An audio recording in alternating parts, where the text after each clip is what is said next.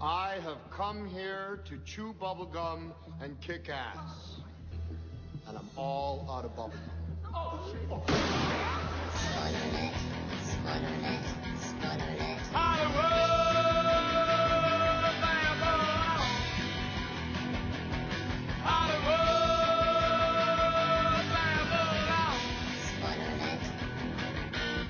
And welcome to Spoiler Alert, episode one hundred two. My name is Duncan. And I'm Simon. And uh, two thousand two was the year Sam Raimi changed the superhero game with Spider-Man. Right. Uh, Matt Damon changed the spy game with The Bourne Identity, uh, particularly impacting the Bond franchise, which said goodbye in two thousand two to Pierce Brosnan with the ludicrous Die Another Day. There was a bunch of part twos in oh two, Harry Potter and the Chamber of Secrets, Star Wars Episode two Attack of the Clones, and Lord of the Rings, The Two Towers, that made a star out of Gollum, and uh, Andy Serkis' groundbreaking motion capture performance. Uh, there was also Maggie Gyllenhaal's breakthrough performance in Secretary, uh, and a number of films high in rewatchability for me, Hugh Grant and Nicholas Hoult, changing each other's lives in About a Boy, the soaring magnificence of Miyazaki's Spirited Away, uh, and the meta fun of Nicolas Cage writing himself into his own script in uh, Spike Jonze's adaptation. Ah. So good. Uh, Sam Mendes' beautifully filmed Road to Perdition, uh, M. Night Shyamalan's Signs, Steve Coogan and Michael Winterbottom's first teaming up with the love letter to the post-punk Manchester scene in twenty-four hour Party People, Michael Moore's provocative Bowling for Columbine, Adam Sandler dragged into credibility by Paul Thomas Anderson's Punch-Drunk Love, uh, Ed Norton and Philip Seymour Hoffman and Spike Lee's underrated The twenty-fifth Hour, which is notable for being the first film I saw that acknowledged a post-nine eleven New York. Yeah, right, right. And uh, Leonardo DiCaprio worked with Scorsese in Gangs of New York and Spielberg in Catch Me If You Can in the same year that Spielberg teamed up with Tom Cruise for Minority Report. Great films here, right? Yeah, some pretty good ones when I went out yeah, of that yeah. list. Yeah, yeah. Oh, look, the only horror film I could find from nineteen oh two was The Treasures of Satan. Huh. Yeah, again directed by French filmmaker Georges Méliès. Satan locks bags of money away in a chest, and a thief, or perhaps the owner of the money, it's unclear, tries to retrieve them, but is chased around by women with spears. There's a lot of trick photography of the stop and start, the camera variety, uh, and flashes of smoke, and a typically gorgeous painted backdrop. The whole thing is more comic farce than horror, but it's a fun, very fast three minutes. Plus, you get to see the man himself, director Méliès, as the would-be thief. Right. So that's fun. Cool. Also, the restoration I found on YouTube, which of course we'll link to, was pretty great. Cool. Uh, but what a curious year two thousand two was for horror movies. There's a truckload of odd sequels. American Psycho two. uh, you know, anyone? Um, Halloween Resurrection. Oh, uh, yeah. yeah. That's your favourite from oh, this franchise, isn't it? We've talked at length about Halloween. Cube, Hypercube. Oh, yeah. Uh, a lot of animal horrors, too, oh. I noted. Like an extraordinary amount. Uh, several shark films, a couple of killer snakes, some rats, rabbits.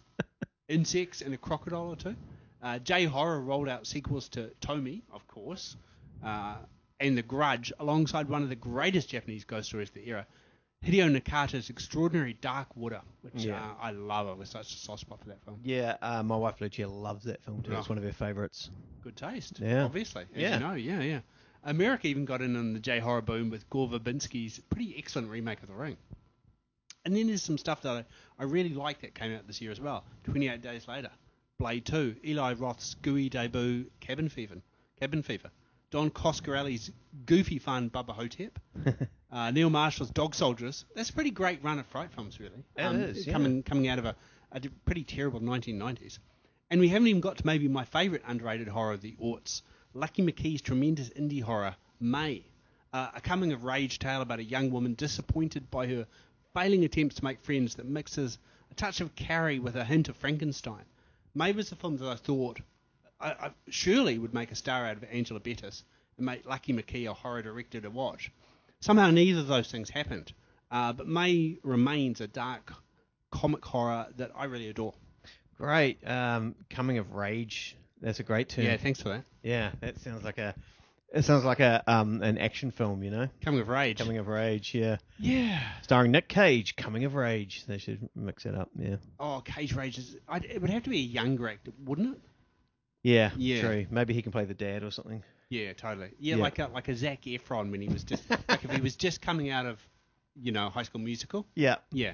Yeah, good idea. Yeah. Yeah. Um, yeah, and of course, in nineteen oh two, uh, you, George Millier, you know, did the A Trip to the Moon. Oh, well, Probably, that's a, yeah. That's the big one, uh, yeah. which, of course, you can catch on YouTube as well. But, um, yeah, iconic, you know, yeah. the, the shot of the rocket um, hitting the moon. So referenced in uh, so many films yeah. and everything. And music videos. And yeah. music videos, of course, yeah. Hmm. So, um, so, Simon, what have you been watching? All right, well, it's no surprise because I've hinted at it on Facebook. Uh, this month we're talking all things Omen with all three of the original films of the Omen trilogy. Mm-hmm. But as a complete nerd, I did some extra coursework. Right. Yeah. Uh, no, I didn't watch Part four oh, or the remake. What? Instead, I watched nineteen eighties The Awakening, uh, one of the many studio films that tried desperately to ride the Omen and the Exorcist's coattails to box office glory. Uh, instead of demonic forces, we get ancient Egyptian curses, as Charlton Heston's archaeologist sacrifices his marriage in the pursuit of unearthing the mummy of an ancient Egyptian queen. The night he discovers her remains, his daughter is born, and she finds herself possessed with the queen's spirit. Well, not right away, of course. That has to wait until she's old enough to be played by Stephanie Zimbalist, uh, best known now as the other half of the Remington Steele series. That's right. Heston has been one of the names floated for The Omen, so after missing that film and the absolute millions it made Gregory Peck, you can understand his willingness to jump aboard The Awakening. And to his credit, he gives it it all. I mean, he doesn't hold back, you know. Perhaps a little too much, maybe, in portraying the caddishness of his obsessed archaeologist in the beginning. It does mean I never really get behind him, you know, mm. um, in the early stages, as the story unfolds. And sure, his commitment to the English accent here wavers a lot. But he can't be faulted for energy and wild-eyed histrionics when the scene demands it. Mm. But The Awakening has some problems. Uh, the first is that the opening half of the film is sluggishly paced. There's a, the discovery of the tomb, his separation from his wife, the need to reintroduce his daughter as an adult. None of this is done with a lot of urgency. Uh, things ultimately pick up, and The Awakening does somewhat win me back. But that's really with half an hour to go in a one hour and forty-five movie. Better they should have trimmed some fat in that first ha- half hour, I think. Maybe got things down to a leaner ninety minutes where it really could have flowed. Mm-hmm. Uh, but a big, but a bigger problem is one that faced a lot of studio-made horror flicks trying to jump on the bandwagon of decently budget, budgeted, star-led horror films that came about before them. And that's the people who made this film don't really seem to want to lower themselves to making a horror film. Right. You know? They want the success, of course, and they seem aware of the, the necessary ingredients. You know, the, a big-name actor past his box office prime, uh, a tale of the supernatural, and regularly scheduled scenes of horror. But when it comes to that last part, that's when I feel that the enthusiasm for the project seems to wane. Right. Uh, death scenes, when they happen, seem rushed, as if everybody's embarrassed to have to film them in the first place. There's no setup, no tension, just random accidents out of nowhere. So they can quickly get back to their classy-looking... I mean, it's shot by the great Jack Cardiff. Uh, supernatural tale. Except that's not the brief, really, is it? You know, mm. that's not what people are queuing up to watch. There's one great death scene involving falling glass, clearly taking its cue from Suspiria from three years prior, uh, and a scene that Star Wars fans will delight in, with Ian McDiarmid, the Emperor himself, uh, showing up as a kindly therapist who gets killed by the possessed Zimbalist. Um, phrase I thought I'd never say. It's actually a fun scene, with both actors getting their teeth stuck into the material, but it smells an awful lot like a reshoot. Right. You know, a, de- uh, a scene added late in the day once someone realised this film was pretty light on deaths. and, and uh, needed some more carnage, uh, because it makes no sense, you know. It, it results in a scene that uh, doesn't fit the context of the film. I mean, why does no one care about the corpse of a noted therapist impaled in a swanky London office? It's just, it may, someone should follow that up, yeah. you know. But I will say, even as The Awakening misses the mark, the last half hour shows glimmers of the film that could have been, with a couple of decent horror sequences and a really committed performance by Zimbalist. She's great in this, more than holding her own against the Hollywood heavyweight of Heston. It's just all a bit late to save this film. You're right. Yeah, this is one of those ones I've heard about but never seen, so yeah. Right. Yeah. Um, but I, I did... You're right, I was kind of aware that it was Omen-influenced, so... Yeah, yeah, I've yeah. seen it pop up on a few of those.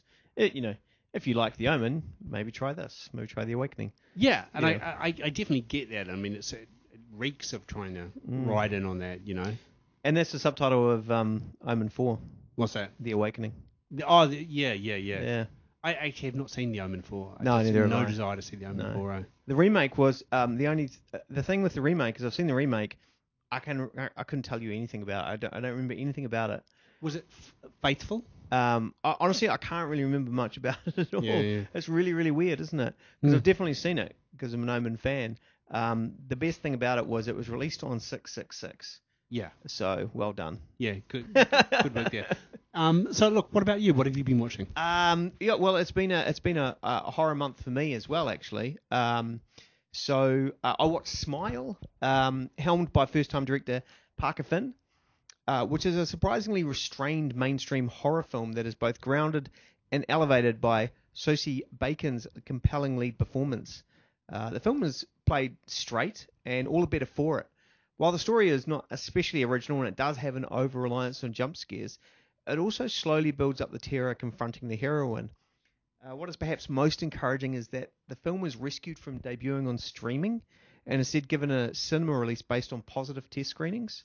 I thought was that's great, which is great, yeah, because we're going to do the reverse. And I'm like, ah, maybe we'll chuck this, you know, into uh, into a test screening. You know, you wouldn't think you'd have a test screening for something you plan to stream, right? Yeah, yeah. So yeah, um, and Smile does owe a lot to Curse films. Uh, Drag Me to Hell and It Follows come to mind immediately, and it takes a visual inspiration from the far schlockier Truth or Dare.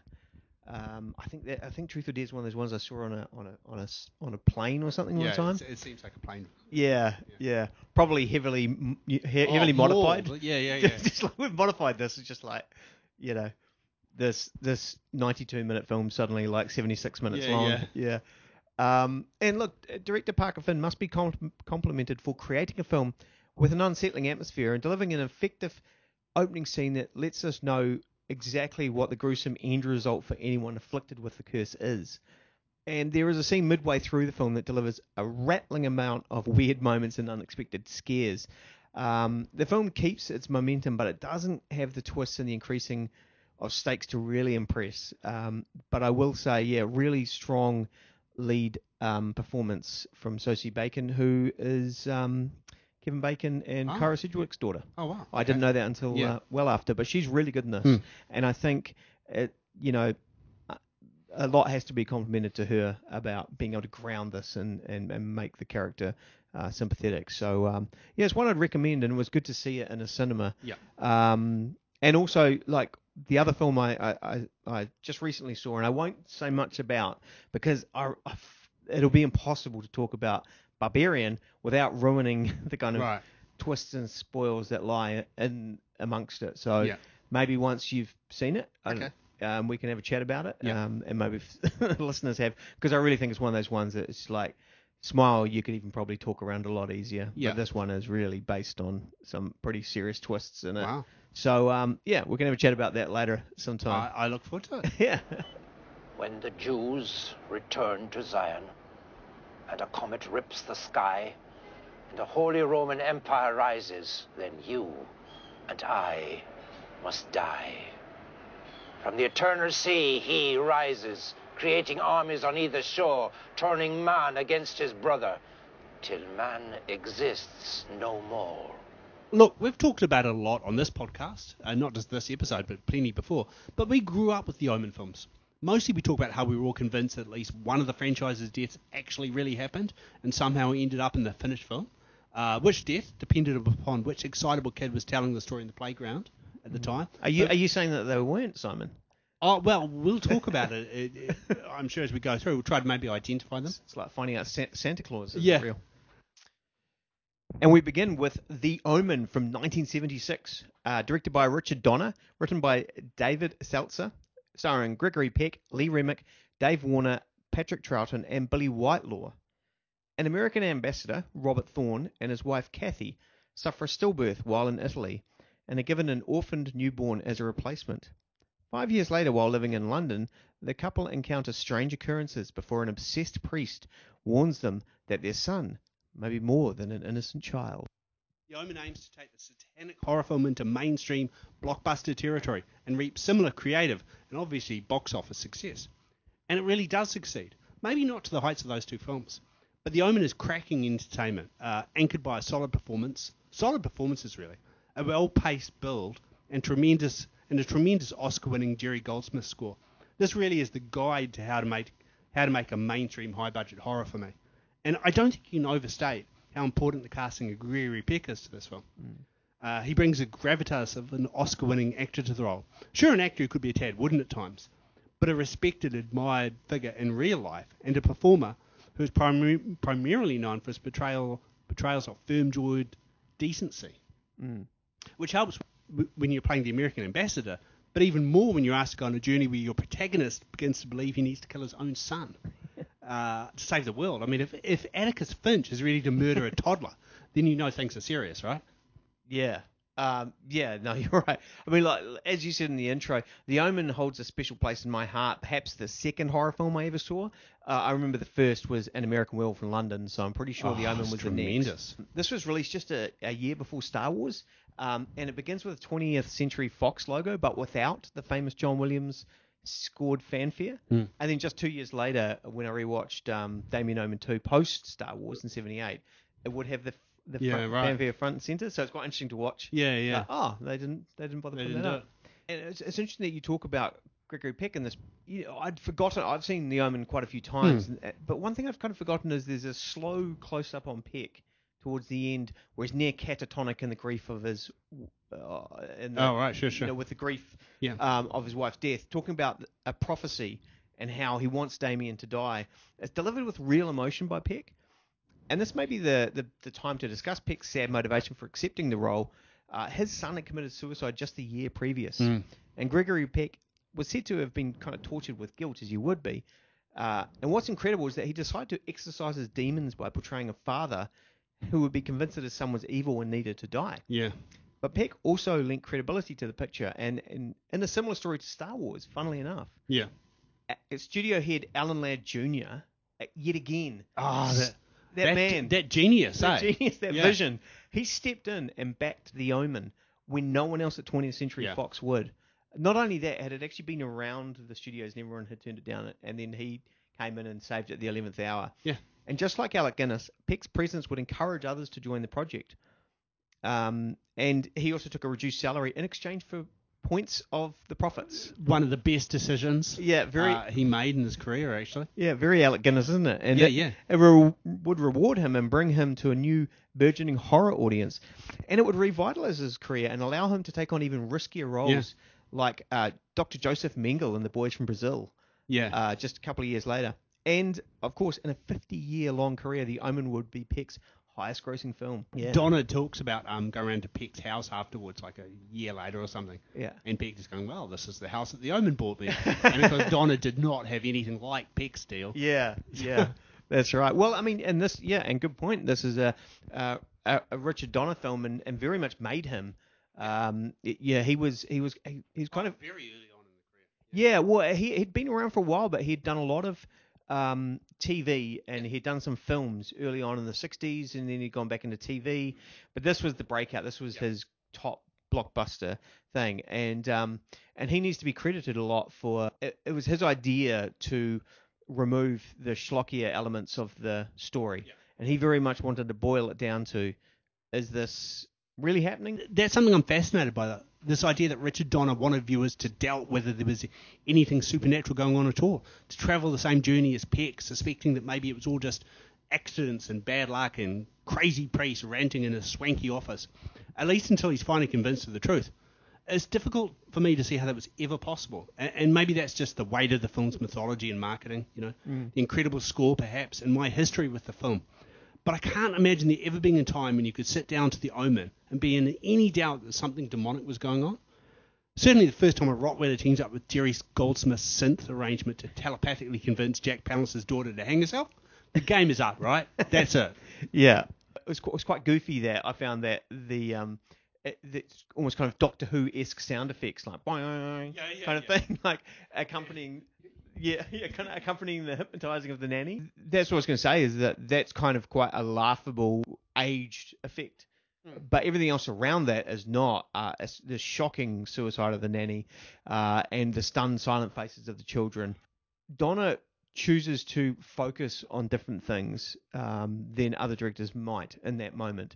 And he focuses on the the effect it has on everyone else, whereas Damien seems like quite fine with it all. Even with American star and American director, The canniest decision is to give it a European setting, fitting nicely alongside other seventies European horrors. Uh, each scene set with an eternal autumnal feel. Deep oranges of fire and burnt browns of the fallen leaves, only occasionally pierced by the regal blue of Mister and Missus Thorne's wardrobe.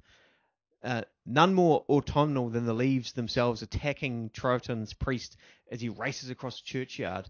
The irony is the priest running toward a church that ultimately kills him. Yeah. Uh, lightning striking a steeple that falls and impales him.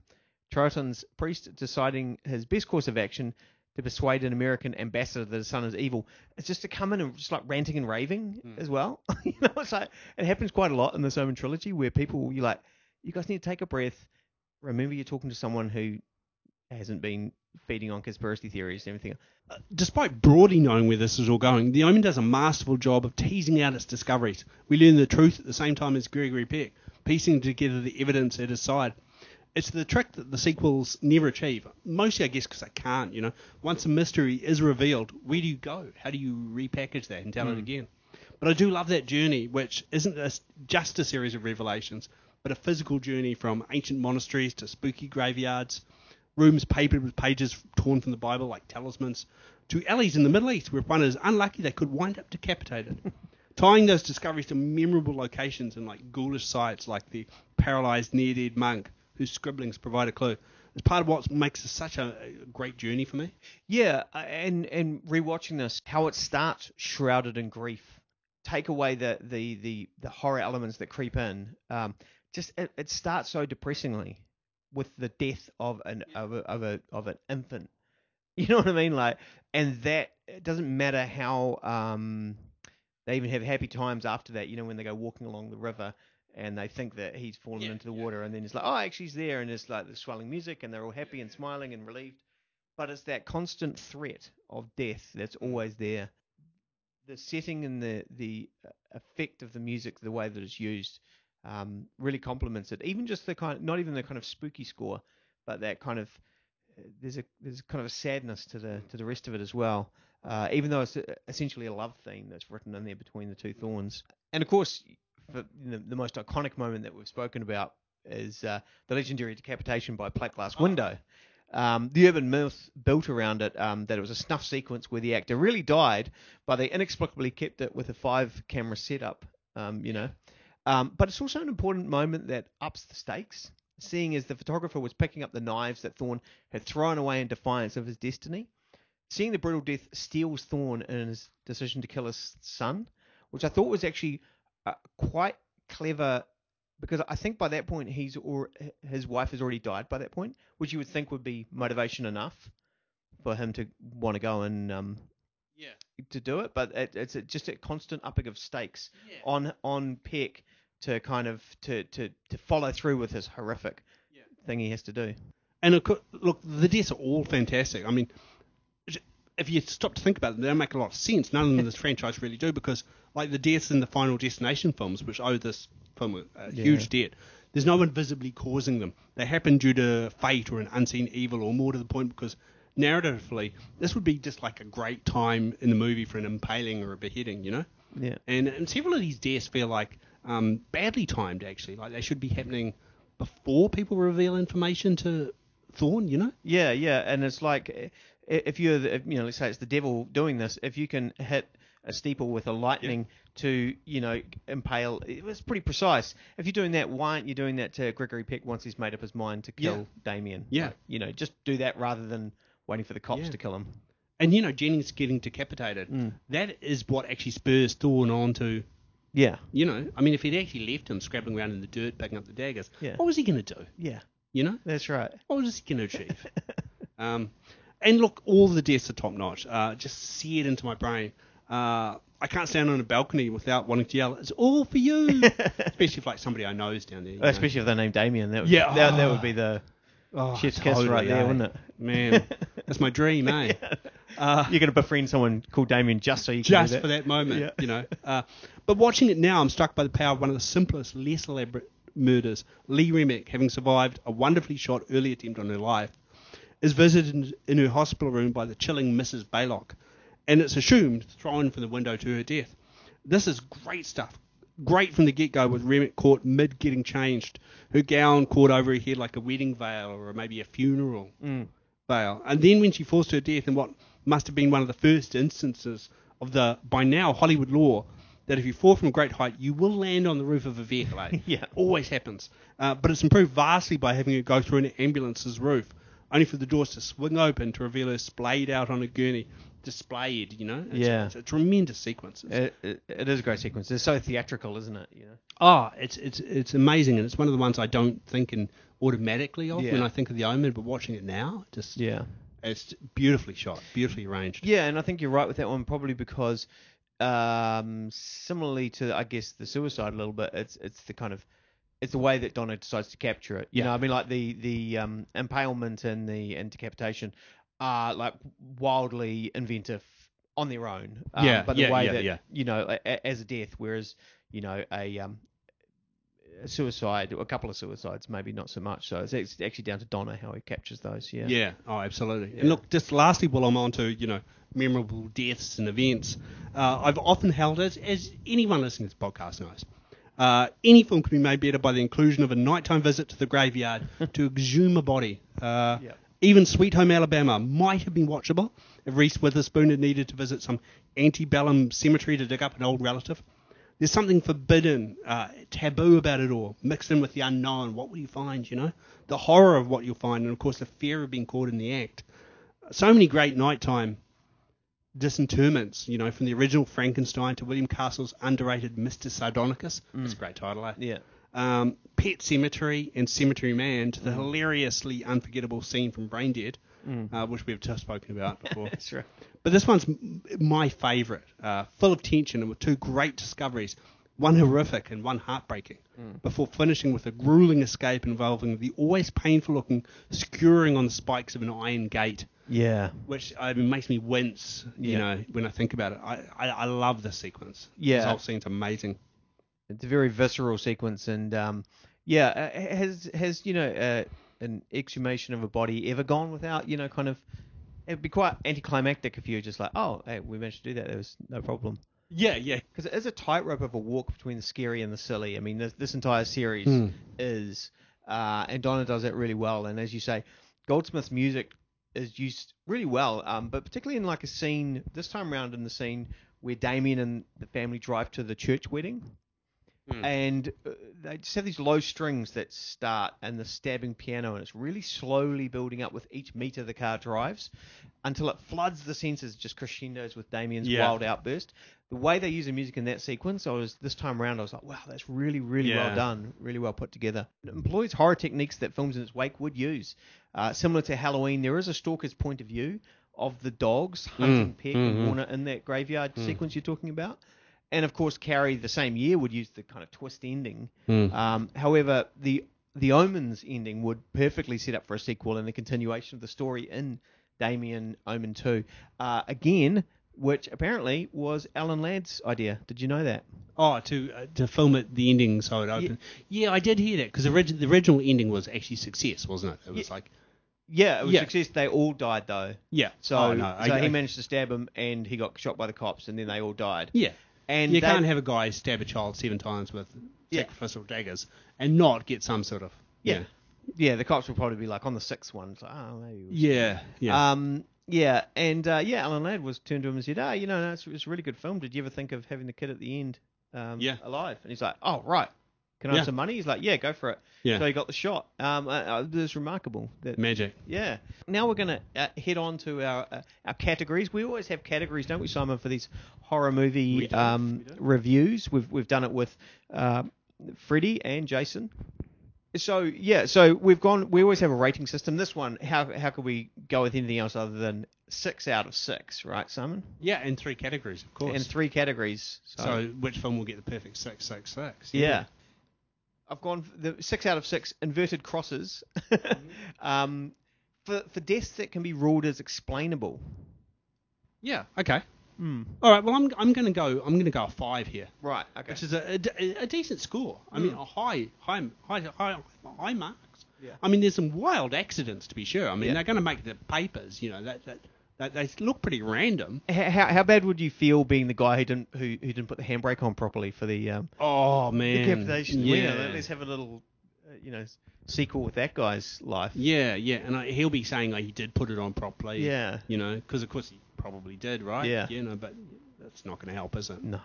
The only death that's you know problematic and a bit suspicious really is Catherine's, mm. because having almost died falling from a balcony, actually dying days later. Falling over the hospital window is pretty unusual, right? Yeah. Uh, and surely someone saw that creepy nanny. Yeah. Surely someone, right? Yeah, I mean, also, correct me if I'm wrong, I actually rewound this, and I'm like, does she jump through the glass of an un, of an unopened window as well? Is there a smash of glass? Right, yeah. I, like, I, I kind of, I think you hear that. Yeah. But yeah, I could be wrong. They don't make it clear. Like, you don't see glass smashing, but yeah. you hear the sound of it, I'm yeah. pretty sure. Yeah. And maybe she didn't push out. Maybe she's willed by demonic force, as happens in these films. Mm. But uh, either way. Yeah, that's going to be a tough sell, that yeah, one. Yeah, it is. It is. Yeah, um, yeah. I mean, the, one impalement and a heck of a de- decapitation and two different suicides. Um, yeah, so I, I think fairly explainable. Mm. Um, True. Except for that, that one suicide, probably. Mm. Yeah, but problematic. Um, okay, for spooky animals. So oh, sorry, what number did you give it? I gave it six. Oh, six. Six out of six. I think that you can explain these all f- pretty well. Yeah. So, um, especially in comparison to the rest of the movies. oh, oh, I mean, it gets worse, obviously. yeah, that's yeah. right. So it's a sliding scale. So yeah. I think that uh, as far as The Omen goes, yeah. six out of six for sure. So look, the second category we chose was creepy animals, which of course... famous yes. in this franchise. Yeah, I, I, look, I've gone for five out of six for spooky animals in this one. Um, the Rottweilers being a servant of Satan is effective. Mm. Uh, a scary presence, but it loses a point because it, it's undercut by those goofy sound effects. Right. So that kind of, this time around, it kind of actually made me laugh out loud. Okay. So I was like, ah, oh, man, I, f- I forgot. The first time you see it, it's on bang. Um, and uh, what... You know, and it, but on the plus side, what I was indicating before is what Donna does well is the visceral action uh, that is especially impressive with the animal attacks in this. Mm. So the baboons hysterically attempting mm. to get at Damien mm. is just really claustrophobically intense. The Rottweiler attacks and Peck and the photographer are sustained and feel mm. real. Uh, and the way they use different animals to signify both a kinship and a fear of the Antichrist. Mm. So, um, yeah. Yeah, look, for me, top marks, actually. Yep. I'm going to go to full six. I'm not yep. bothered by this, actually, okay. man. Think of their time. This is the intro of the Rottweilers, and they are fully menacing here. Yeah. Uh, staring at a woman until she kills herself. Yeah. That's how hard they stare. Yeah. Uh, padding around the Thorn Estate, emitting low growls, and then absolutely putting the bite on Peck and David Warner, and maybe my favourite film, well, let's, my favourite scene of the film. So I've got to give them a six. This is near perfect. And right. this is really what made Rottweilers cool back when yeah, we were kids. Yeah, that's right. You know? Yeah. I mean, to make a, a breed of dog just seem cool and tough and, you know... Yeah. Yeah, that's amazing for one film to do that. So I'm, go- I'm going on perfect six. Nice, okay. Uh, and then Satanic Lackeys we've gone for. Yeah, look, for me, a mixed bag for the lackeys here. Several priests gone bad seem to turn it around and become priests gone good again, mm-hmm. which isn't helpful to the forces of darkness, frankly. Yeah. Uh, and as wonderful a presence as Missus Baylock is, she takes several attempts to get Catherine killed, and ultimately becomes a nanny kebab when she tries to stop Peck from taking her son away to be killed. Right. So, you know, of course, all's hell that ends hell, so the forces of darkness ultimately get what they wanted, so I can't completely, mm-hmm. you know, complain, can I? Yeah. So I'm going to go for a solid four point five. Okay, nice. Well, I've gone for a five for this one because yeah. I really like Billy Whitelaw as um, She's, she's amazing. She is incredible. And um, she's got kind of got that Missus Minerva, Miss Havisham kind of extreme gothic. Yeah, and I just think she's so good in this. And like you say, those kind of crazy eyes she has yeah. um, at the end, which almost reminded me a bit of Psycho or something, the way she's kind of coming towards the camera, yeah. like Missus Bates. Um, and also the scenes where she is slightly defiant towards Lee Remick as well, yeah, yeah. which I really liked. Um, yeah. So uh, I, I enjoyed that and how there was almost a standoff and she finally kind of caved. And Yeah. Yeah. Um, apparently that was another one of Donna's wanting to keep things a bit mysterious, and he was unsure about the casting of uh, Billy right. Whitelaw, and was like, I think maybe he was imagining somebody a bit more Mary Poppinsy, and a, you know, someone yeah. obviously who seemed kindly and lovely, whereas this yeah. woman immediately seems a little bit, you know, yeah. Um, yeah. but but uh, like you and I, he fell in love with her performance, you know. Yeah, that's right. And I mean, she had this incredible career, mostly on the stage. Yeah, but yet she's always going to be yeah, Missus Baylock. Yeah. And uh, Hot Fuzz for me. Oh, yeah, that's you know? right. Which is, that's right, which is which is pretty funny seeing as she was like yeah. the, the muse for Samuel Beckett. So it's kind uh, yeah, of, yeah, absolutely, yeah. yeah. And so yet, one of the great stage stage uh, you know play rights. Yeah. And yet for us, it's just oh, The Omen. Yeah, oh of course, yeah, yeah. yeah. yeah. It's when he throws Lee Remick out of a yeah. window, right? Like I was reading her obits, and they were all talking about The Omen. It's just like you know, Omen star. That he, that's right. It's amazing. Look at me, Damien. It's all for you. Okay, and now we're on to Damien Omen two from nineteen seventy-eight, directed by Don Taylor and an uncredible, uncredited uh, Mike Hodges, starring William Holden, Lee Grant, Jonathan Scott Taylor, Lucas Donnet, Robert Foxworth, and Lance Henriksen. Story by uh, Harvey Bernard and screenplay by Stanley Mann and Mike Hodges. Damien is now a teenage boy, uh, raised by his Aunt Anne and Uncle Richard, who is the head of the vast Thorn Industries. He begins to discover his dark destiny while at military school with his cousin and best friend Mark. Meanwhile, as others also come to suspect Damien's true identity, the bodies mount up and his own uncle begins to realise the danger they're all under. Mm. Released in nineteen seventy-eight, two years after the original, Damien Omen two was conceived as the second part of a four-film arc. Um, huh. Now, busy with a little movie called Superman, Richard Donner didn't return, nor did original screenwriter David Seltzer, who said he had no interest in doing a yeah. sequel. So, with only the producing team to guide the film, it is a relief that the movie is so successfully continues the visual consistency of the first. Right. Uh, an autumnal colour palette transforming into winter, including a stellar opening shot introducing a teenage Damien walking behind flames. Um, and it progresses beyond the film's first film's season into a bleak winter, the further that Damien succumbs to his nature. Look, while the film's main plotline sticks a little too much to the original, you know, people's growing suspicion that Damien is the Antichrist, the film's subplot exceeds the original. Um, and for this reason, I'm going to say that Damien Omen two is actually an underrated horror sequel, uh, with more pathos and character growth involved than the original. The Bible also becomes a tool for the Antichrist. There's this great sequence where sitting down with the Holy Bible to understand his nature, his distraught cry into the wilderness of "Why me?" is a subversion of Jesus' similar searching question to the heavens in the Garden of Gethsemane. And it's a vain plea to be spared of his role in this world, uh, and followed up by a sullen Damien unable to confide in his cousin as the last post is played in his military school. It's sequences like that that really stand out to me. Yeah, right. Yeah. Uh, interesting. Look, for me, this one's a step down. Um, oh, yeah. Yeah. Uh, obviously, but there are things I really like about it. Uh, the kid who plays Damien is really solid, I thought, mm. you know. Um, the decision to have him studying in a military academy, mm. ah, that's perfection. Yeah, that's that's a wonderful choice. And following up the first film's casting of two distinguished Oscar winners with two more distinguished Oscar winners is, is a smart move. But but for me, I found it lacked the style of the first Omen. Um, y- you know, maybe it's a result of the firing of Mike Hodges and his replacement of him with Don Taylor. Uh, but it, but I just felt that Taylor and cinematographer Bill Butler have turned out something that, that sort of lacked. It's a bit too bright and a bit too warm for me, you know. Mm. Uh, it ends up looking a little bit like a T V show, one of the t- t- many T V movies that mm. um, Don Taylor was known for directing. Uh, there's nothing that's dark and menacing like the graveyard scene on the incredible, you know, from the f- yeah. first one, or the incredible death of uh, Lee Remick's character in this film, you know. Mm. Uh, instead, every death scene is bathed in light, the majority taking place, a- as to be fair, the first films did, in broad daylight, you know, in yeah. absolute... Day, daytime. And fortunately, the death scenes in Omen two are fantastic, aren't yeah, they? Yeah, they are. You know, uh, three of them were absolutely seared into my memory again. uh, poor Joan Hart, pecked at by ravens who pluck out her eyes. How do I know that's what happens? Because she yells, "My eyes!" which is kind of hilarious, before stumbling out of the way of a truck which sends your broken body flying. I mean, that's... Yeah.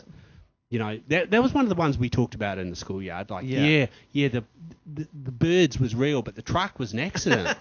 It's like, yeah, but there are shots of the truck driver earlier. You know, building yeah. up the anticipation there. They were just they were just um shoots later on, pickups, pickups. They were yeah, like, oh, well, we've got well, this. we've got the shot of the stunt, per- presumably a stunt person. You know, uh, I, I love the fact that she's uh, frequently referred to as that young woman.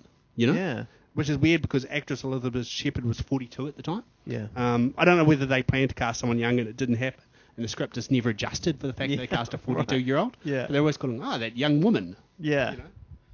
Yeah, that's quite strange. I mean, I'm fifty, so I'm not complaining, you know. I'd love people to call me that young man, but it's, young man. It's unusual.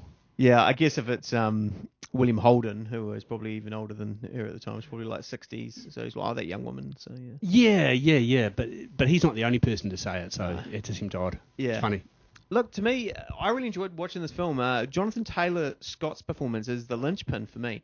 Very well cast, and the film plays so well with his growing awareness of his power and his importance, um, and never better realised than his inner conflict at having to kill his cousin, literally making us have sympathy with the devil. Uh, by killing his beloved cousin Mark, the only person he ever really truly likes, mm. It is at this point where the final human connection is severed for Damien, where the film... where the human part of him is destroyed and he embraces his destiny. Look, Omen two was in the hands of Mike Hodges, mm. director of Get Carter, uh, who would have an unusual career directing indie hits like nineteen ninety-eight's Croupier, but also nineteen eighties Flash Gordon. Mm. Uh, but within weeks, Hodges would be fired, producers claiming he was too slow, pushing the film over budget. Funnily enough, they pointed to the first scene. I found this out afterwards. That's, that stood out to me as the example of his indulgence. The shot of Damien walking with a fire in front of him mm. apparently took half a day to shoot, which was too long for them. Wow. Uh, so the film was given to Don Taylor to complete, um, and he would make a few interesting calls to the script, reducing Lance Henriksen's role. Yeah. And most significantly, adding the reveal of Missus Thorne's dedication to Damien at the end. Yeah, which is great. I mean, you've got to love yeah. a twisty ending. But, um, look, one of the things I talked about when I talked about The Omen was how... It, it, it dealt with this slowly, slow unraveling of information and, and took you on this journey to discover the truth. Um, you know, it's about a protagonist learning the truth about his son's evil origins. Mm. Uh, Omen, too, as you say, is about the evil child discovering the truth about himself and coming mm. to terms with his own devilish destiny, and that's a really clever move. It, mm. it's, it's smart. I like this thing. It's a great idea, great concept, good on paper even. Mm. Uh, I just wish the film had committed to it a little more, and I think, you know, coming coming down to things like cutting Henriksen's role, mm. I think it's a real shame, you know. Yeah. Um, I, I just wish they'd spent a bit more time on it, you know, um, rather than just giving Damien his reverse Jesus in the desert moment, you mm. know. Imagine we've seen the seed sown by Lance Henriksen a bit more and the other evil acolytes, you know, a real seduction of him, you know, yeah, towards the dark side, towards the devilish birthright. Um, like, I really like Jonathan Scott Taylor's honest performance as the teenage Damien. Um, I just wish it'd given him a bit more to work with. Mm. Um, is it a little bit weird, though, that he doesn't know who he is, like, w- what he is? Like, I, if you told me... Um, watching The Omen, whether that child knows he's the yeah. son, I would assume he did. And it, it's a yeah. little bit... They make a, a, a smart decision in the first Omen of that kid hardly ever talks, which yeah. I don't believe a five-year-old is like that, but it's, yeah. it's smart because, yeah. you know, he's more menacing by not talking. Yeah. But I always got the sense that he knew who he was, you know? Right, yeah. I mean, maybe he does. I always just assumed that he was... Na- uh, I mean, you can watch it. You know, it's ambiguous, but you could watch it in that he's purely reacting on instinct to situations. So if you've got a power within you, you don't necessarily know that no one else yeah, would have yeah. that power, and so you would, you know, yeah. um, you would just go, oh, I don't like this, um, um, oh, there's someone's dead. That person I yeah. didn't like. Well, yeah, that's you know. right. That's one of the things they say, that the deaths aren't caused by, you know, Satan, but actually caused by Damien yeah. willing these deaths to happen, which right. is... I don't know. That's unusual. I'm not yeah, sure. Yeah, yeah, and I think that's a problem going going forward. Um, that that really stretches it in two and three. I think it's yeah. less of a problem in one, but in two and three, you're like, who is doing this? Because it doesn't. There's stuff that Damien doesn't isn't privy to knowing, and then yeah. people are dying. Um, so yeah, it, it's it is a little bit strange. Whereas I think in this one and the third one, it's more like, well, it's just Damien doing it by that point. Yeah. Whereas this this kind of crosses over where you're not too sure. Um, yeah, absolutely. Yeah, yeah. I never really thought about like is Damien, Damien willing these people to die, or is yeah. it, or is it you know another power acting on his behalf, which is what I always assumed, I guess. Yeah, it's interesting to think about it. Look, in the same way uh, that I felt Damien's discovery of who he is felt a little bit rushed, so does William Holden's. You know, yeah. uh, gone is the detective work of the first film. Now our hero is an absolute unbeliever into the m- moment he's shown one piece of evidence, yeah. and then becomes. Uh, A divine instrument of murderous justice. Yeah. You know, it's so quick. It's on a dime. It's kind of disappointing. I miss the investigation in the first film. Uh, I, and like I say, it's a stretch to expect the audience to go on that journey twice in a row. Yeah. But I still felt William Holden's um, turn Yeah. It was remarkably quick. He just like, you know, oh, I don't believe any of this. You're all just, it's ridiculous. It's crazy. It's like, yep, I'm on. Yeah. Let's go. And, and that's actually a, a big problem for me. Like the central plot to me, if the central plot is William Holden's, I didn't find as interesting. He's he's not the protagonist of this no, film. No. So which, which I haven't watched this, this film that many times, but watching it this time I was really invested in, in Damien. Oh, totally. Um, but I wasn't in the other research. I was like, this is just a rehash. Like, why are we going down this road yeah. of, you know what I mean? Like, it just seems strange. It's like, oh. it's like watching, you know, Friday the thirteenth part seven and people going, uh, you know, just for forty-five minutes, people going, wow, who's this Jason character? You're like, oh, you're so far yeah, behind. Like, people. yeah, yeah, this yeah. isn't what we want to see. Yeah, yeah. Um, and whereas the Damien was coming from a, from a different point of view. Um, yeah, so I, I, I kind of found that all the stuff with William Holden in this one was just, like you say, just a rehash. Yeah. And, and really quickly where you're just like, oh, come on. Like, yeah. It's just basically based on oh, his his his... you know, aunt doesn't really like him. Yeah. And then that's it, really. Like, yeah, I mean, it's problematic, I guess, because they need to, for him to, him to become aware. But if they spend too much time on it, then it's not very interesting for us because it's been done before. Yeah. We've gone on that journey in the previous film, so... Yeah, and it's, it's kind of the same with the beginning with the... Um, all the sequence with uh, Liam McKern in it, you know. Yeah. Where, where I kind of this time around, I was like, is this any of this really necessary? Like, yeah. it, it seems like a weird place to start there. Yeah, and then move forward, just so you've got some, like some holdover from the first film, and, and some frank, some painting that kind of, I was like, really, that's going to be that's your slam dunk. That's just slam that's dunk. It? Oh, look, it's him. It's like, well, come on, it's just a painting of a guy. Like even I was convinced, and I'm watching the movie. Yeah, exactly. I know what you're going for, and I was like looking at that painting, going, yeah, I suppose slightly like him. Yeah. I guess a little bit. It's yeah. broadly similar. Yeah. Yeah, not enough for me to just grab some daggers and kill him. Yeah. Okay, so what have you got for scores here, Simon? Oh, well, look, I mean, I'm going to kick it with creepy animals. And look, your mileage may vary on this, but I like ravens, you know? They seem to be kind of adorable, adorable big goofy-nosed birds with lovely black plumage. Yeah. You know? I really like them. What they're not to me is scary or threatening, really.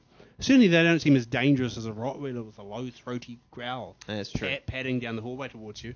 Uh, look, I'm, so I'm going to give them a one point five out of six. All right. And really, that's only on account of the fact that they, they actually do kill someone. Yeah. So I, I can't, like, totally write them off because there's a, there's a body count here. Yeah. And I've got to give them some credit for that. So one point five yeah. from me. Oh, okay. Well, I've gone quite high for this. I've gone for four out of six for this. Oh, it's impressively high. As synonymous as the Rottweilers, Rottweilers were with the Omen, the ravens in Omen two are responsible for, for perhaps its greatest death sequence, and the eyes of the raven are everywhere, focusing on victims, causing Damien's suspicious aunt to have a heart attack, and of course, attacking the reporter in a sustained assault that taps into the Hitchcockian fears of birds pecking eyes and clawing scalps. Uh, it is a brutal sequence, punctuated with a frankly acrobatic death by Mack Truck. Yeah. Uh, and also the ravens get a bonus point uh, for dominating the movie poster. I always remember this movie poster and uh, becoming so memorably the physical representation of the Omen right. um, was just those ravens as the movie poster. Huh. So, yeah. Yeah, wow, that's interesting. We see this differently, but that's yeah. fine. That's good. Yeah. That's good. Look, um, how, how are you doing on explainable deaths? I've gone for a four out of six on this because yeah. actually when I went through it, I was like, look, these are pretty spectacular. Mm. Uh, the deaths in Omen two are ramped up in gore and an extended torture for the victims. Yeah, uh, yeah, yeah, yeah. And on average, they have even more memorable deaths than the original in some ways. While the original has the iconic decapitation and the impaling, and of course the you know the, the nanny suicide, Omen two has the drowning under ice, the slicing by wires in the elevator, and most striking of all, the raven's pecking eyes out that blinds a woman who then walks headlong into an oncoming truck, which all indicates that the devil enjoys some, you know, being creative with his murderous rampages. In some ways, as you said, it's a proto Final Destination, freak accidents that can often be masked as suicides, but it loses a point for the final two deaths, which at best can be seen as a murder-suicide, when Faye Grant stabs William Holden and then Damien physically sets her on fire. So I was kind of like, I don't know how you explain that. Yeah, look, this is... I, I've also gone uh, a less than perfect, a little higher than you, I think. I've yeah. gone a conservative four point five on this. Right. Uh, the old aunt dying at the beginning is a heart attack. Nothing out of the ordinary there. Yeah. Uh, a reporter picked by ravens and run over by a truck? Look, unlikely. I will grant you that. but surely just a freak accident. Uh, falling through the ice to drown in the freezing water below seemed pretty natural. Plenty of witnesses. I will say that is maybe my favourite death in this franchise, potentially. I, that, What's that? The, the ice death. The ice death is... Look, it's, uh, it's so prolonged. Like, when I watched it this time, yeah, I was yeah, like, look, wow, this is goes so Hollywood far. Royalty Lou Ayres, the star of The Untouchable, All Quiet on the Western Front, dragged beneath ice and carried along under the surface as he helplessly batters at the ice ab- above. You know, it's amazing. It's genuinely uncomfortable. It's mm. a nasty death. And it's prolonged, as you say, mm. uh, as well. And and what I love about it is there's even a moment where it teases he could be saved. He yeah. could come through the ice and be rescued. Uh, it's not to be. I yeah. love that about it. It's it's the sense of dwindling hope is part of what makes it so memorable and grim. Um, the deaths that prevent me, however, from giving this film a perfect six are the elevator, uh, which has to seem suspicious, right? Surely, you know, uh, elevators don't routinely drop like that, do they? And then stop. And there'd be a workplace safety investigation, surely, yeah. to, to to talk about why that cable then snapped and swung yeah. through, just s- sloppily, messily cutting this dude in two. It's just it's the same as the guy who left the handbrake off. It's like someone's gonna be paying for that. Yeah, you know, but that's why it's gonna create some problems. Yeah, yeah. But look, like you, the final explosion at the museum is what really yeah. prevents me from giving this full marks. Uh, I know we had a gas valve teased earlier. Uh, but an explosion taking out two of the richest people in America, yeah, you know that that deserves some serious attention. Well, their son was there, and the only one who survived. Well, their, sorry, yeah, their, their I mean nephew. He was there, yeah, which is weird. And also, you know, I've seen those like um, uh, murder mysteries where they find a body in a fire, and then it's yeah. like, yeah, but they've been murdered, and they investigate. They're mm. going to find a dagger sticking out. Yeah, how are you going to explain that one? Yeah, so yeah. no, that's that's problematic. Yeah, tough sell. Um, and satanic lackeys. Oh look. For me, absolute masterclass in demonic servitude here. Mm-hmm. Yep. All the lackeys bring their A-game. Yep. Paul engineers his way around the boardroom like an evil pro, sidestepping his adversaries, backing down smartly, I think, mm-hmm. when he needs to. Only pushes his agenda again when he senses the time is right. Yeah. You know? That's great work. Lance Henriksen, Sergeant Neff, is on hand to give Damien the subtle pushes he needs when he needs them. No notes for me, from, for him, at all. uh, near flawless performance. Uh, and finally, there's a last-minute surprise lackey come-from-behind move to really drive the point home, if you pardon the pun. Mm. Uh, it's great work all around. Great hustle. Six out of six. Right. Nice work. Yeah, I've gone to five out of six because few lackeys in the series can compete with Billy Whitelaw's Missus Baylock. But Omen two earns a few points for its sheer number of satanic lackeys, as you say, and their effectiveness. Yes, the effectiveness I'm rating them on. Yeah. yeah, and Lance Henriksen, most strikingly, is a military school instructor who is the only character in the series to successfully tell the Antichrist that maybe he should calm down a bit. But it also, as you say, Paul Bauer, who works for Damien's uncle, um, slowly reveals himself to not just be an ambitious businessman with the taste for the unethical, but also a true believer in Damien's prophecy, and shows him that drowning an old man beneath the ice is an acceptable way to eliminate people who disagree with you. Mm. That was a point where I was like, who's doing this? Is this that guy? Because that was his kind of enemy, yeah. was was rival. He's kind of like, is he going, hey, see, I got Satan to get rid of that? Or is that Damien going, I'll get rid of that guy for you? I don't know. Yeah, it, this becomes problematic in this film. Yeah, it, either way, well done. Yeah. Um, and of course, as you say, Damien's aunt Anne Thorne has a twist ending where she kills her husband to protect Damien, claiming she's always belonged to him. Uh, which is a phrase that always stuck in my head along with the um, it's all for you, Damien. Yeah. Like it, it's that kind of possession thing. And then madly yelling out her nephew's name. Mm. Damien! Mm. So while there isn't one uh, lackey as strong as Missus Baylock, combined they make an imposing cabal of disciples. I'm here, Nazarene! It's, it's time! And look, we've made it through to the final part of the trilogy, Omen three, The Final Conflict from nineteen ninety-one, directed by Graham Baker, written by Andrew Birkin, starring Sam Neill, Rosario Brasi, Don Gordon, and Lisa Harrow. Now an adult, Damien is the head of Thorn Industries, and with political aspirations to boot. Uh, soon he follows in his father's footsteps and is made the ambassador to the U K, mostly so he can prevent the rise of the Son of God, the Nazarene, as they keep saying all the time. Uh, who Damien has discovered will be born in England. He is also being hunted by a band of monks who've recovered the deadly daggers that are the only way to kill him. Mm. This is only the second time I've ever seen this film. And the most frustrating thing is that the film has so many narrative possibilities. Yeah. Um, it should be liberated of the restrictions of its predecessors. Uh, It could start at any point, but instead, Thorne is still trying to increase in power rather than reveling in an already established conquering of the world. It would be much grander to have him as like a de facto emperor, uh, calling on his military training and sending men into battle. Uh, instead, he's in offices and like doing T V interviews. Um, and then you got the Dirty Dozen squad of priests d- determined to kill Damien. They're quite interchangeable, and the film devolves into their increasingly inept attempts to kill him. And watching this as a trilogy in close succession, which is what I did, it makes the climax surprisingly unsatisfying, especially considering how much time has been invested in trying to kill Damien throughout these three films. Yeah, look, this film is a real damn squib, almost completely lacking in the original's tension. It promises the end times, but then gives us life as normal, really, you know? Mm. T V chat shows, people going to the park, uh, with only the odd aside about trouble in the Middle East to make us think something is brewing. You know, when you've got characters talking about things happening... Yeah. You know, but you're not seeing any sense of actual... Yeah. That's that's so disappointing. It, it is the most disappointing minor apocalypse in cinema history.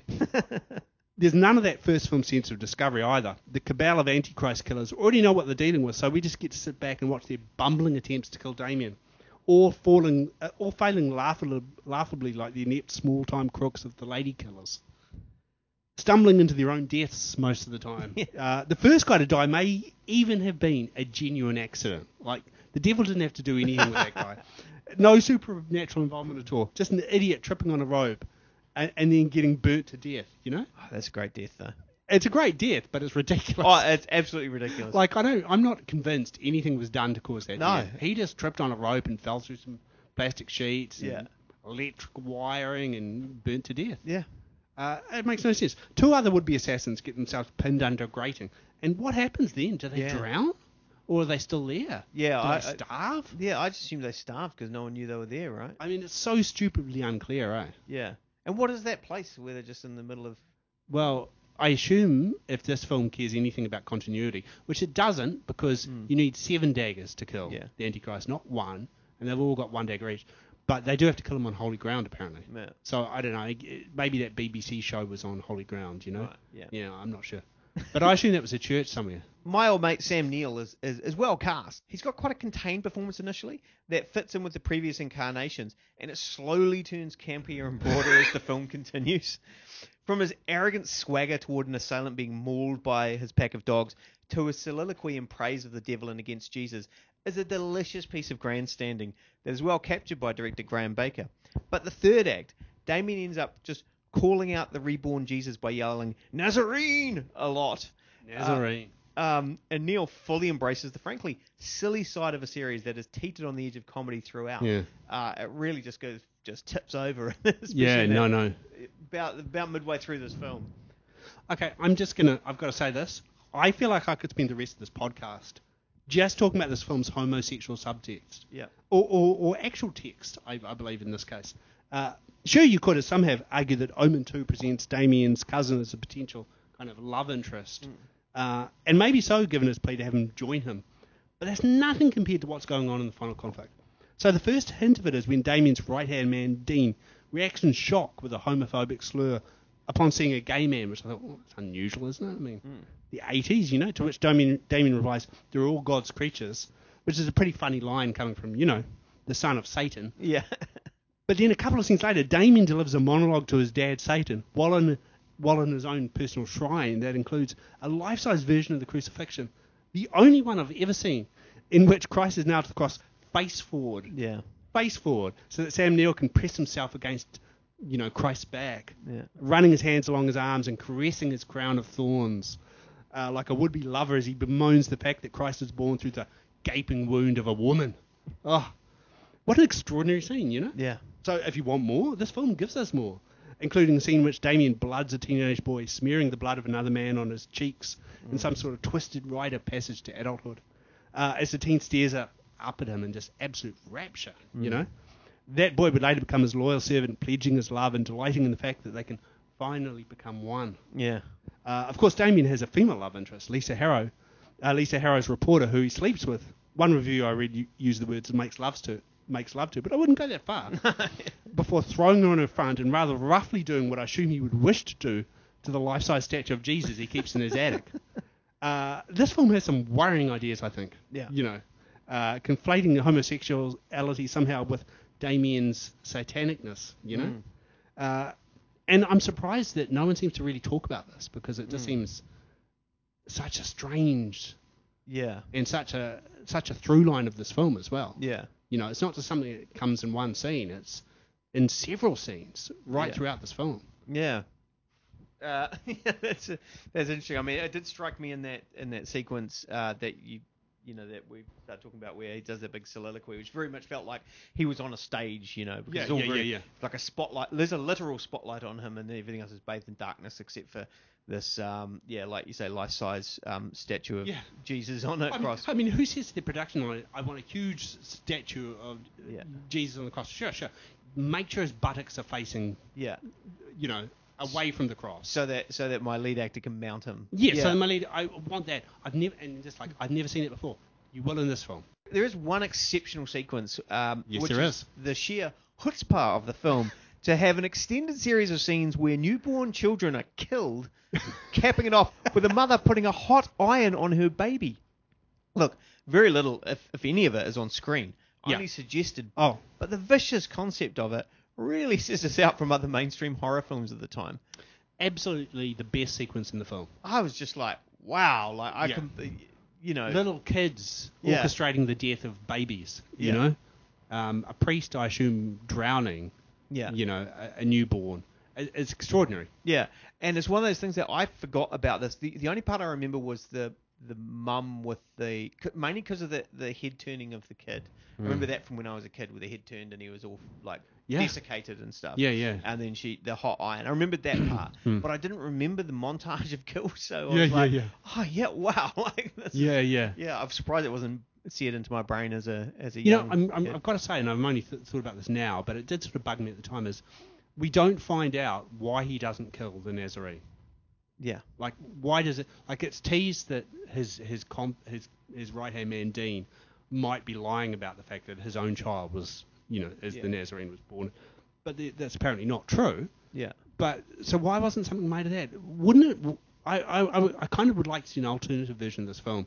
Well, I actually would like to see an it, but one in which there are people fighting to keep the child alive.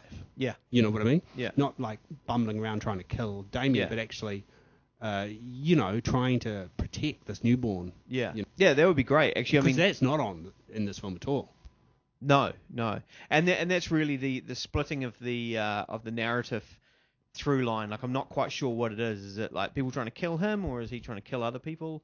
Like, um, yeah. you know, th- that that idea of him trying to go and kill the the, the Christ child is the second coming is, is introduced fairly late. Like, a, yeah. as as sure. a motivation for him. Yeah. Like, we are aware that, you know, there's going to be this comment, there's going to be this thing coming, and, mm. you know, all that kind of stuff. Mm. So, but one of the bright spots is the music. And this mm. Jerry Goldsmith returns for a third time, and his music carries many of the scenes. It just, visually, Omen three has, like, this gauzy haze across it, which I didn't really like, and it, Uh, it, it, it still maintains the autumnal setting, but with just way less impact than the previous two installments, obviously more than the first. Yeah.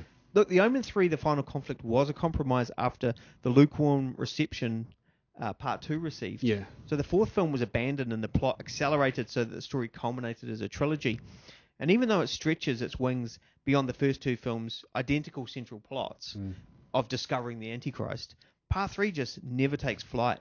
Whether it is the limp supporting characters, or the lack of urgency from Damien while hunting the young Jesus, or the film stumbling in the third act with a really ill-judged love story.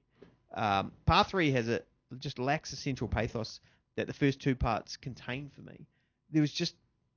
I just wasn't sure what the narrative drive was here for a lot of it. Yeah. Um. And, yeah, and the ending really bugged me. Like, actually, the, the very... The final shots were quite beautiful in some ways, you know, where you yeah. had, like, the... angelic presence. That ending just showed a real dearth of imagination, yeah. really, it felt. And it's not surprised if they rushed it, that that's what they ended up with, but it just yeah. it just felt a weak stumbling towards a closure. Well, why did Lisa Harrow deserve to kill the Antichrist? Yeah, well, I, really. I'm, I'm guessing what, what else is she doing in this film? Yeah, but, um, you know, but, I mean, you know, as a character, like, yeah, I mean, sure. it's, it, from a writing point of view, it was like, yeah. ah, this, this is as poetic as you're going to get about... Mm. Yeah, it just seemed like... You would almost start from the, from the end and work your way backwards in that story rather than kind of go, oh, it kind of feels like that we almost went chronologically. You think yeah. you kind of figure out what the end of that was and then work your way back and make that, you know, central to yeah. to the drive of the of the narrative. How many for explainable deaths have you given it here? Oh, look, a lot of deaths here that are very problematic. Uh, yeah. There's a suicide, which is typically complex, actually. We haven't really even talked oh, about yeah, it. Oh, yeah, I was going to talk about uh, that. More Rube Goldberg than usual. I use that exact expression. Well, well you have to, eh? It's, yeah. it's like, I don't know how it's arranged, and yeah. so many ways it could have gone wrong, and the fact is it, it didn't, so there yeah. you go. But it, it felt unnecessarily complicated. Uh, but I guess still plausible, I suppose. Yeah. I mean, yeah. it had to be a suicide. Uh, the next death is some sort of accident, as I said. Unlikely, but I have no better explanation. This is what it is. But then things get wonky, you know. Mm. Two priests kill another, and then, like I say, I assume drown, mm. but maybe starve, or maybe get mm. rescued eventually by someone who hears some yeah. screaming. God, who knows? Um, but either way, that's going to attract some attention. Two mm. priests stuck behind a grating somewhere. And um, one guy is thrown from a bridge, and another eaten by fox-hunting hounds. Yeah, in the company of Damien himself, so there's yeah. some explanations required there, and again, clearly questionable.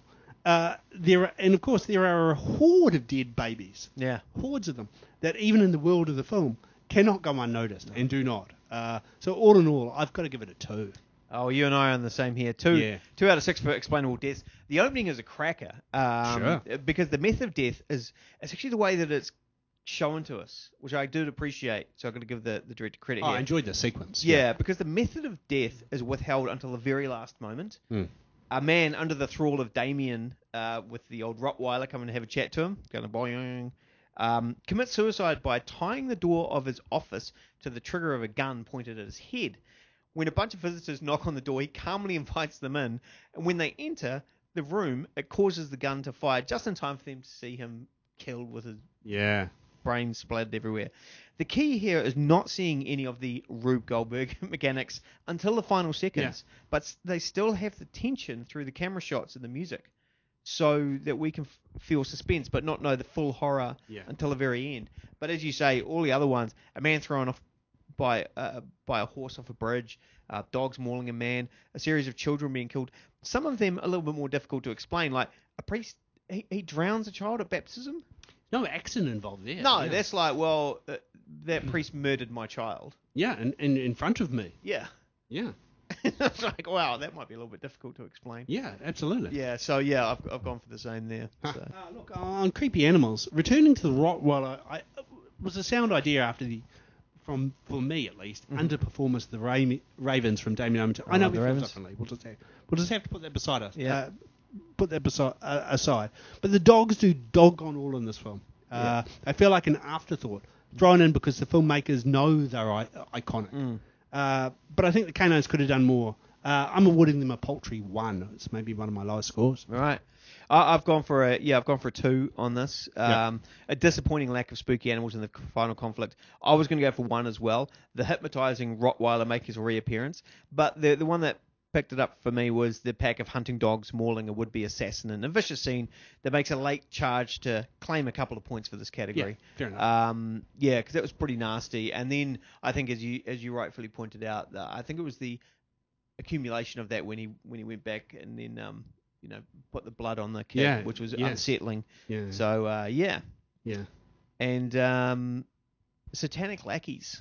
Oh, okay, look, performance of the lackeys. Look, if Damien Omen two was a high point in hellish henchman, mm-hmm. then the final conflict is really the nadir of the occupation, you know?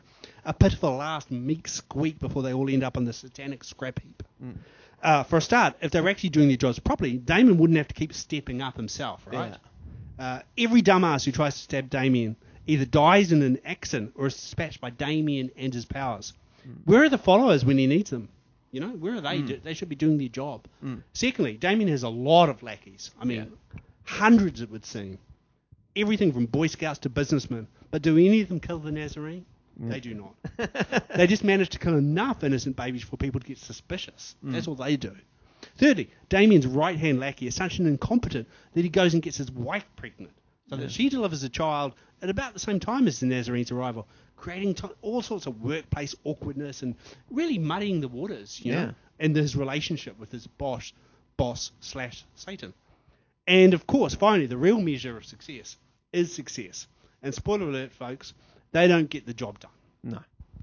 No, the Nazarene rises, Damien is stabbed, and the long-promised apocalypse does not transpire, which I'm pretty disappointed by, by the way.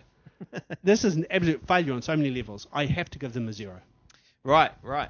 Uh, you're very harsh on your on your rulings here. I've got. I for... expect a lot from my satanic lackeys. You do. Keep that in mind, listeners. If you want to be a satanic lackey for Simon, yeah, you know, bring your A game. Get the job done. Otherwise, you'll be talking to H R. Um, look, yeah, I gave this a two out of six for the satanic lackeys. Wow. A disappointing aspect of the film is the lack of lackeys, and the main one that exists is a less of an agent of evil and more like just spineless middle management. Yeah, he's so annoying. Um, yeah. I was quite happy to see him get an iron to the face uh, at the end. Had it, you had it coming. Yeah, look, especially after Billy Whitelaw and Lance Henriksen's powerful presence in the previous films. What saves the lackeys um, from a one out of six, I hadn't even considered of giving them a zero, is the excellently named The Disciples of the Watch, uh, a hypnotized horde who go out and slaughter infant boys in the hope of killing the reborn Jesus. But they do so while lacking any individual personalities. Yeah. There's just kind of, I don't really know who these Automated, people are. So, yeah. yeah, just they're just like, uh, yeah. And so um, I really did like that sequence when he's, you know, I don't know how they all got there. Helicoptered, he helicoptered in and they were all in this quarry or something. So good. And he's just like talking to them saying, go out and, you know, kill a Nazarene. Yeah. And I just like the, their name, the Disciples of the Watch. Um, yeah, yeah. So it's, it's a good name, and, and it's kind of what I want. Is yeah, that's what that's what I was talking about when I cycle right back to the beginning of talking about the final conflict. I kind of wanted him to have that power from, from the beginning, from the opening scenes. Yeah. Him, I want to see those hordes of like, yeah, he has people under thrall, his entire yeah. country under his, you know, that yeah. would have been a great way to do this if he was, um, you know, this kind of imperial might basically versus this tiny. One person, so it was it was an inverse of the opening, the opening film, The Omen, nineteen seventy-six's yeah. Omen, because in that it's kind of like, you know, basically the rest of the world against this one guy with some crazy lackeys. Mm. Um, it should have been the other way around in this. Yeah, yeah. yeah. I mean, it it is the real failing of this film that yeah. it doesn't really imagine a better scenario. For yeah, us and you know, and, and and like you say, an apocalyptic kind of world, a world that's gone to to hell. Um, yeah. You know, as close to hell as he can yeah. get. Yeah, instead it's guys like reading Fox News transcripts. Yeah, it's like, going, oh, um, price of petrol's gone up a little yeah, bit. Yeah, you yeah, yeah. Oh, well, our crops aren't too good. Yeah. It's like, and this should just be like a wasteland. Yeah, and yet they can't show us any of this. It's yeah. just, you know. Um, yeah, and like you say, his his main lackey is just, he doesn't seem committed at all to this enterprise. No. He doesn't seem like a genuinely s- satanic lackey. Yeah. I mean, you've got the actual Antichrist there, and and, and at some point he's like, well, you just, you're just going too far. I think he almost says that at one point towards the yeah, end. Yeah, and like, yet he's the first time we've seen a satanic lackey who actually is in confidence with, yeah. you know, who is like sharing secrets with him, and yet he seems like the least likely. Yeah. Yeah. That's crazy. Oh, terrible. He'd just be like, oh, they don't make lackeys like they used to. Where's Missus Baylock when you need her? Oh, totally. She Where's... wouldn't She wouldn't have been questioning a thing. Yeah. What about Lance Henriksen? He's still got to be knocking around, right? Oh, absolutely. Yeah, he didn't die. So no. Go get him on the... Get him. Oh, he'd, be, he'd, he'd do a much better job. Yeah. You know? Mm. So do you enjoy watching the Omen trilogy? Very much. Yeah. After all of that. I really enjoyed watching this as well. I mean, I, I know the I know the first one inside out. I don't know how many times I've seen it. Quite a lot. Um, I'd like to say six. Um, yeah. But but the second one was good. I've to watched watch. each of them six times. Yes. Um, and yeah, and I and I did go, you know, walk around screaming Nazarene for the twenty-four hours after. Oh, Nazarene, eh? The amount of times that film says Nazarene. Yeah, but it was good to watch Final Conflict again because that is the one that I'm completely, I really didn't know much about. I, yeah. I can't remember. Yeah. yeah no, I feel the same. I actually bought a copy of it. Oh, right. Yeah, yeah. So I've got to own a copy of that. How do I not own that film? Yeah. Um, yeah, but again, that was the one I was most... It's the one I had the least experience with. Yeah. Yeah, yeah, yeah. That's right. I may have seen it only once. And so I had that vague memory of the Boy Scouts kicking the soccer ball over the... You know, and a few other yeah. moments, but uh, a lot of it was quite new to me. Yeah, I, I really didn't remember much about it all. Um, so it was good to rewatch that, whereas I feel like... Like I say, the first one I've definitely seen a, a number of times, and the second one, even then, I I knew that I remember the deaths of the second one really vividly, which is yeah. W- whereas this time around, what caught me was the Damien's kid's performance and the relationship with Mark, which apparently originally was going to be a love story, and they changed oh, that. So there you go. Huh? So they changed it into uh, uh, into into Mark. Um, yeah. yeah, it was a good one to watch. Uh, all three Yeah. Um, back to back. How closely did you watch them together? Uh, not terribly closely, I don't think, right, actually. Okay. Yeah, yeah, you know, there were decent gaps between them, yeah. Yeah, yeah uh, pretty much blasted through them in a weekend for me. Yeah. So. I'll tell you what I have got into in this last uh, couple of months, though, is, is uh, commentary tracks. Oh, yeah, yeah. Yeah, so I've watched a few films where I've actually just watched the commentary track. Right, yeah. Like, I watched the film, then, so Awakening I watched, and then I watched the commentary track. Nice. And I did that with uh, Circus of Horrors, which is a, a Hammer film we discussed when we did Hammer. Yeah. Uh, great commentary track on that one, which I watched. And nice. um, so, yeah, I'm really enjoying commentary tracks again. Because that feels like a thing that dropped away, obviously, yeah. because people watch their movies on streaming now. They don't watch them the way mm. they used to. Um, whereas I'm a D V D hoarder, you know. Yeah. So I started rediscovering the joy of just listening to people who know about what they're talking about. Yeah. Talk about a film. I tried watching the commentary track for uh, Final Conflict, but, yeah. Um, yeah. Who who was on the commentary track? Oh, the director. Yeah. Oh, right, okay. But I uh, didn't have a lot to offer. Um, yeah. Whereas uh, the one for The Awakening and uh, the one for Circus of Horrors were film critics who right. yeah. passionate and knowledgeable film critics, yeah. so that was great. Yeah, film critic ones are really good, actually, if yeah. anyone's listening. Um, go and hunt those out. Yeah, uh, yeah, totally. I reckon they're always a good sign if you've got mm. a film critic mm. talking on there because they'll talk um, very insightful and um, clear and concise. Um, yeah, and they've done their research, or, yeah. or they just have that information welled up inside them. Either way, yeah. you know, it's insightful. Mm. Yeah. Spoiler alert. Okay, so there's spoiler alert for this month. Thanks to everyone for listening. I hope you enjoyed the um, dip into uh, the satanic that we had. Um, yeah, absolutely. Hey, just before we go, uh, did you have a favourite film of the month? Um, I didn't. Look, I'm not sure of my favourite film of the month, but I am sure of my worst film of the month. Oh, um, which is Mindhunters. It's the kind of film that I started watching out of curiosity and continued watching purely for this podcast. So a group of F B I profilers doing an exercise on an island wind up being hunted by a serial killer. I'm going to spoil this because you won't want to watch it. But it stars Christian Slater in the Janet Leigh in Psycho role, uh, getting killed in a laughable liquid nitrogen trap that isn't as fun as Jason X. Uh, then there's L L Cool J playing the same character he does in every film, L L Cool J. Then there's Johnny Lee Miller with an unconvincing American accent. Val Kilmer has a cameo in a single scene where he does the Brad Pitt eating cake while acting superior with cool detachment trick. It's an Agatha Christie plot revised for the early two thousands with a laugh-out-loud montage of dusting fingerprints, colourful computer screens, analysing blood, and thoughtful looks beneath furrowed brows as the camera swirls around our remaining detectives. It's so reminiscent of C S I. It's only missing a Who theme song and, you know, David Crusoe putting his sunglasses on. All the characters are supposed to be top of their class psychology experts, yet they capitulate into hysterical, egocentric behaviour and stupid decisions immediately. I want to see this film really badly. They show no ability to read clues and pull out their guns at just the slightest noise. Uh, the cherry on top at the end credits was a revelation that this was directed by Renny Harlin. Mindhunters was jammed between two Golden Raspberry-nominated films for Harlin, an award he's been nominated for six times and yet somehow not for this. Uh, Mindhunters is entertaining for all the wrong reasons, and it's especially as a meticulous killer who outthinks the brightest the federal agency has to offer, then conveniently dissolves into a pool of stupidity in the climactic scene with the final girl. ah, it was uh, it was fun to watch. This is one of those ones where I was like, huh, what's this about? And then I literally watched the opening five minutes and was like, I'm going to watch the rest of this. Yeah. It's going to be terrible. It sounds great. Yeah. Yeah.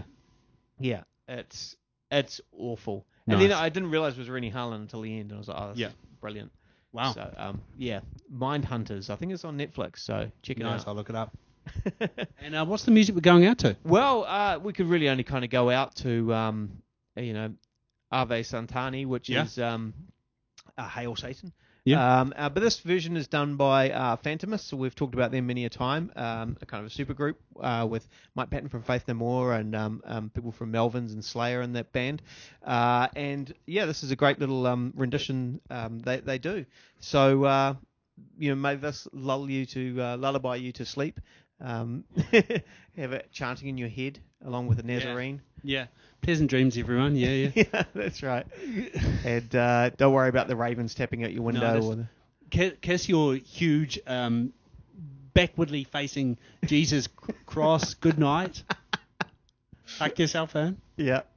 And uh, we'll see you all next month. All right.